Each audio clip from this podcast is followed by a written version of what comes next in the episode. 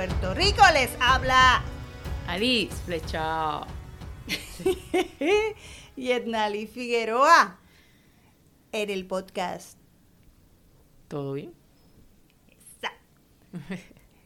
Como siempre les hablamos desde las perspectivas de socióloga y de artista, Alice.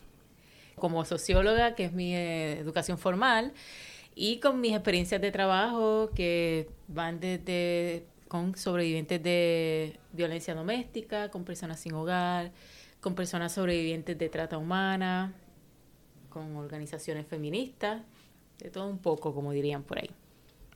De todo como en botica, sin que suene feo. Y yo les hablo desde la perspectiva de actriz, de productora, de regidora de escena, de humanista, de artista, como dije ya.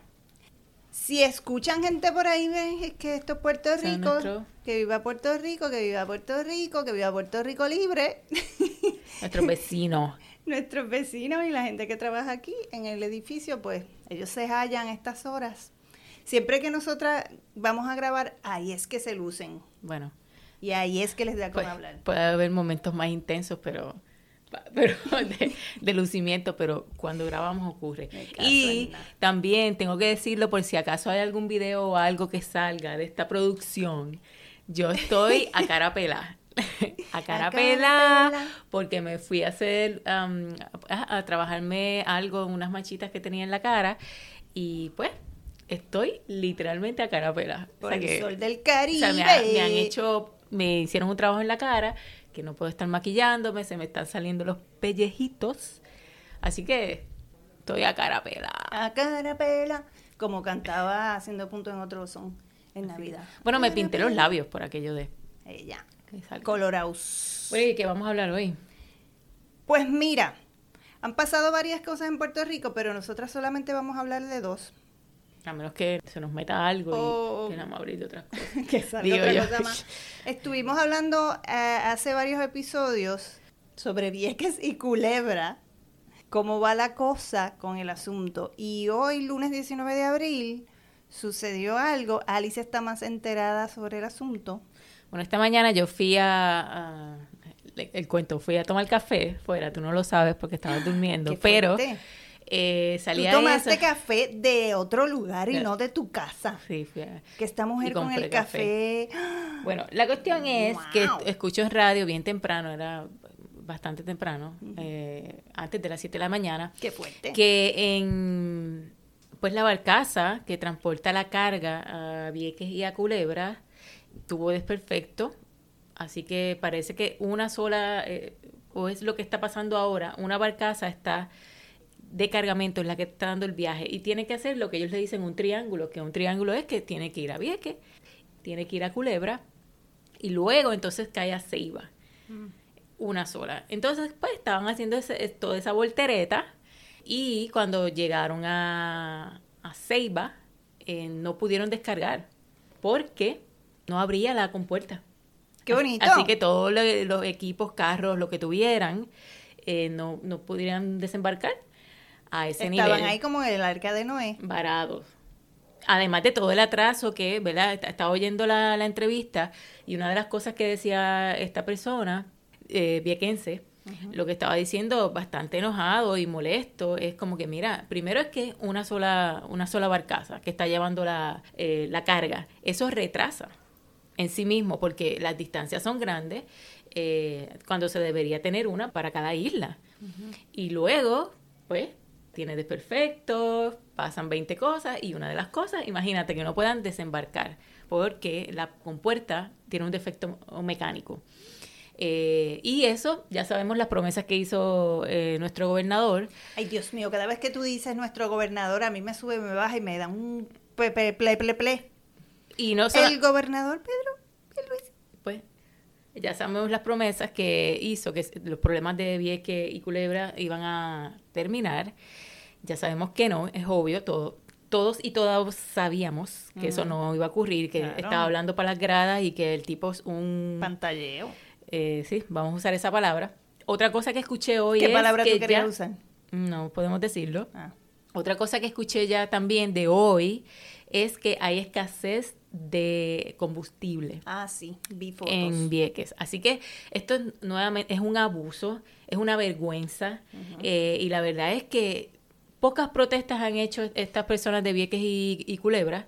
Deberíamos seguir, o sea, unirnos y hacer un reclamo grande porque la verdad es que es abusivo. Es totalmente abusivo e inhumano. Yo, o sea, ya esto está en una situación horrible. Sí. Y es lo que tú habías dicho que una de las exigencias o reclamaciones o peticiones que estaba haciendo el pueblo de Vieques y Culebra es que ellos quieren tomar parte en el asunto de manejar las transportaciones. Pero aquí está yendo un poco más allá la eh, senadora María de Lourdes Santiago del Partido Independentista puertorriqueño y les voy a leer algo que ella publicó. Llama y escribe al senador Juan Aponte Dalmau para que se incluya en la votación de la próxima sesión la RS 147 para estudiar la viabilidad de que Vieques y Culebra administren su transporte marítimo. Claro, ¿por qué no? porque están, están eh, pichándole, yo estoy están pichándole ese asunto, que no lo quieren poner ahí en la mesa, en ese proceso. Y para aprovechar, el senador Aponte Dalmau es el presidente es el presidente del Senado, aparte es el presidente de la Comisión de Reglas y Calendario. Y entonces el email de él es japonte arroba senado.pr.gov o que lo llamen al 787-724-2030 a la extensión 3136 para que se lleve a votación la RS147, que yo estoy aquí diciéndolo y yo no sé ni de qué va la RS147, pero si lo dice María de Lourdes Santiago, que tiene que ver con estudiar la viabilidad de que Vieques y Culebra administren su transporte marítimo, ya con eso es suficiente. Para mí, en este momento que no me he informado más. Pero nada, eh, eso estamos con, con Vieques y Culebra.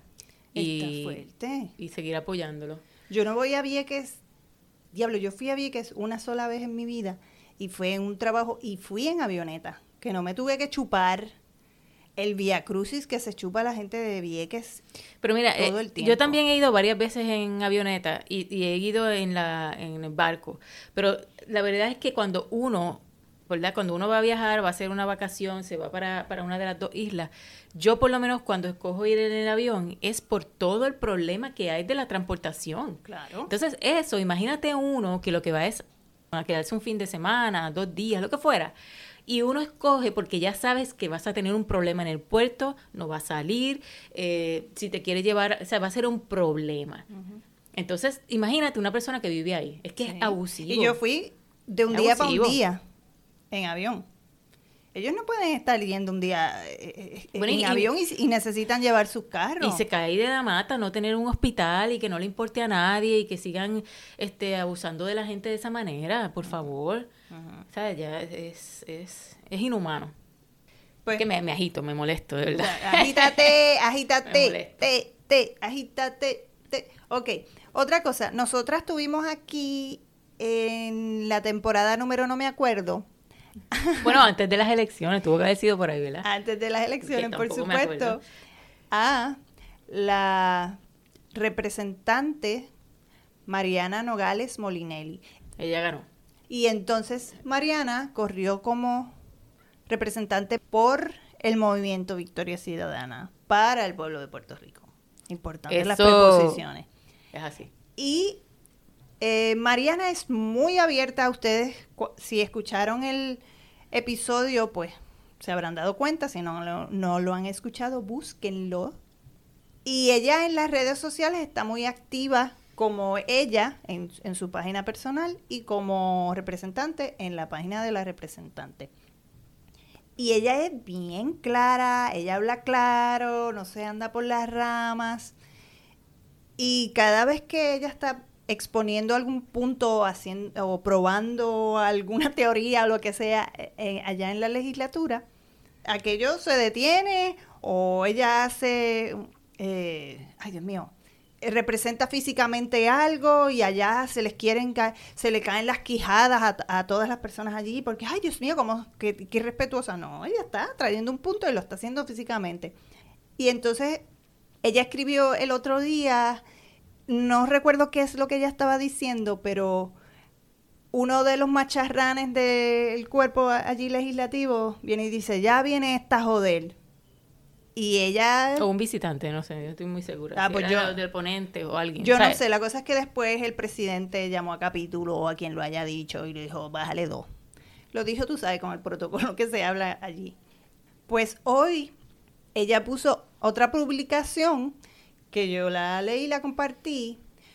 Hay muchos memes que se hacen sobre personas y sobre Mariana han hecho varios. Yo no los he visto mucho porque yo, qué sé yo, yo veo lo que me aparece a mí y ya. Yo no me voy a buscar cosas.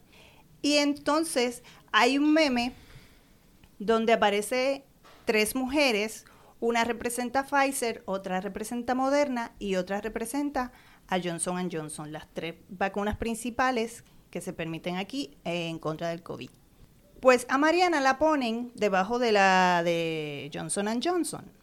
Y ella decidió escribir algo al respecto Obviamente están haciendo alusión a que tuvieron que sacar del mercado, que es la menos, y la comparación son... que es una Bueno, porquería, que no sirve para nada, etcétera. Entonces ponen bajo a Pfizer a una mujer que se ve así muy con, con senos protuberantes y así una mamizonga con las cejas hechas y, así toda toda fabu. Entonces Moderna ponen a, otra mujer que se ve un poco más recatada, también está enseñando, se le ve el, este, el- ¿cómo se dice? El escote, tú sabes.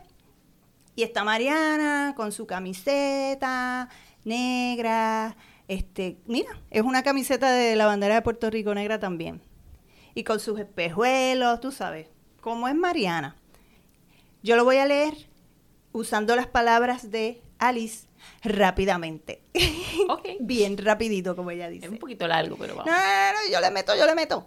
Dice, dejándola caer, hablemos de machismo en la política. Luego de incontables memes, libertad de expresión que defiendo hasta el final, es preciso que yo ejerza la mía y la aproveche para denunciar el trato diferenciado que se le da a las mujeres en la política en comparación con el trato que se le da a las contrapartes varones. Podemos también analizar punto por punto si queremos, Alice. Punto primero, dice ella.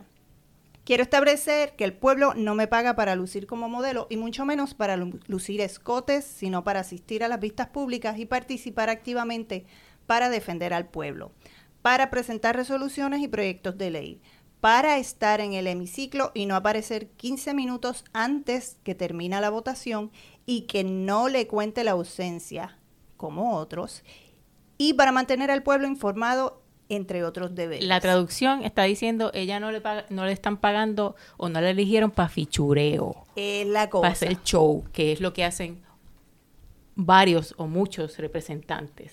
¿verdad? Que ya los está tirando en medio sin nombre, que llegan para que no les cuente ausente. para ponchar. Segundo, dice ella, no he visto que a los varones se les requiera lucir como estrella de cine ni se le compare con otros legisladores, aunque sinceramente no hay mucho que se pueda ver allí. Toma, toma, a tu kitty, a tu kitty, a tu kitty. No no hay nada que ver ahí. Sí, Y porque yo no vengo a lucir, imagínate, no hay nada que ver ahí, a que yo me voy a poner. Yo creo que hay, esa se puede, se puede. Ya- ya- esa- si ella nos escucha el análisis, a lo mejor se ríe. esa manía, esa manía de que nosotras tenemos que estarnos ocupando de cómo nos vemos y ellos van, eh, como sea. Me pongo una corbata y ya. Ay, mira, bye. Tercero, a mí me tiene sin preocupaciones lo que usted piense sobre mi apariencia física, pero sí me preocupa grandemente el efecto que esto pueda tener sobre otras mujeres que quieran participar en la política y que sientan presión por el manejo meticuloso de su apariencia. O sea, estamos altas ya de que a uno se le mire simplemente por si, si te ves bien a los ojos, bueno, heterosexual, vea. ¿verdad? De quien lo vea, pero que tú te veas bien y que eso sea la medida no solamente para que para, para decir algo bueno, sino para tratar de ridiculizar. Ujú. Vamos, bueno, yo por lo menos estoy alta. Y, mi- y mira lo que ella piensa de que, que eso sea un, un disuasivo para mujeres que Ah, quieran claro. Participar en la política. Que le cojan miedo por las tonterías de la gente. Claro. Cuarto, a las mujeres les digo que sigan adelante y que entren en estos espacios masculinizados para transformarlos en espacios de equidad. Y trabajo fuerte por el país y por los grupos que no tienen representación o que están aún subrepresentados. Más claro no canta un kikiriki. El otro, mira, me fue. ¿Dónde está? Ajá. Quinto, seguimos trabajando porque para eso fuimos electas. Sigan haciendo memes y ejerzan su libertad de expresión. Sigan conociendo sus derechos y ejerciéndolos. Nosotras seguiremos ejerciendo y abogando por nuestros derechos y educando para la equidad, vestidas y arregladas como nos dé la gana, añado yo, como nos salga del forro y con la apariencia que tenemos. Pues en una sociedad donde queremos ser libres para realizar nuestros proyectos de vida, las presiones sobre nuestra imagen no deben ser el foco de nuestras vidas. Somos mujeres y somos diversas y todas valemos por el mero hecho de ser seres humanos, igual todas las personas e igual la naturaleza. Y dice para dejar caer el micrófono, y la Johnson fue la que me pusieron by the way. ¡Eso! Deja caer el micrófono. Hashtag sin filtro. Hashtag sin machismo. Hashtag más mujeres diversas, mejores políticas. Eso, ¿Qué es Mariana. la que? ¿Qué es la que? Así que, Muy bien. Yo no voy a decir más nada, vamos a dejarlo hasta aquí. Bueno, por aquí va la cosa en Puerto Rico y hay por otras eso, cosas. por eso yo voté por Mariana, por eso hay muchas cosas más. eh, hay otras cosas pasando. Sí. Pero entre el asunto de educación, la- eh, la- el asunto de vacunación, pero nada, hoy le queríamos Eh, dar dice- énfasis a eso nada más. El asunto de educación es que gente así bien bajito, ¿Qué pajo? la nominada secretaria del Departamento de Educación, Elba Aponte. El gobernador Pedro Pierluisi retiró el nombramiento. ¿Por qué? Yo no sé. Varias cosas pasaron. Y entonces, Pero, ahora eh, hay otra persona interina. Nada, que él está, está nominando a otra persona. Pero mira, esto es... El ya- Departamento de Educación ya lo hemos ha sido dicho un antes. revolú. Bueno, no solamente un revolú. Yo creo que... está politizado el sistema. Mira, está politizado. Todas las agencias están politizadas. Mira, como yo estaba escuchando ahora hace, hace poco a un profesor diciendo, si tú miras todas las agencias de gobierno de Puerto Rico, dime alguna que funcione. Em,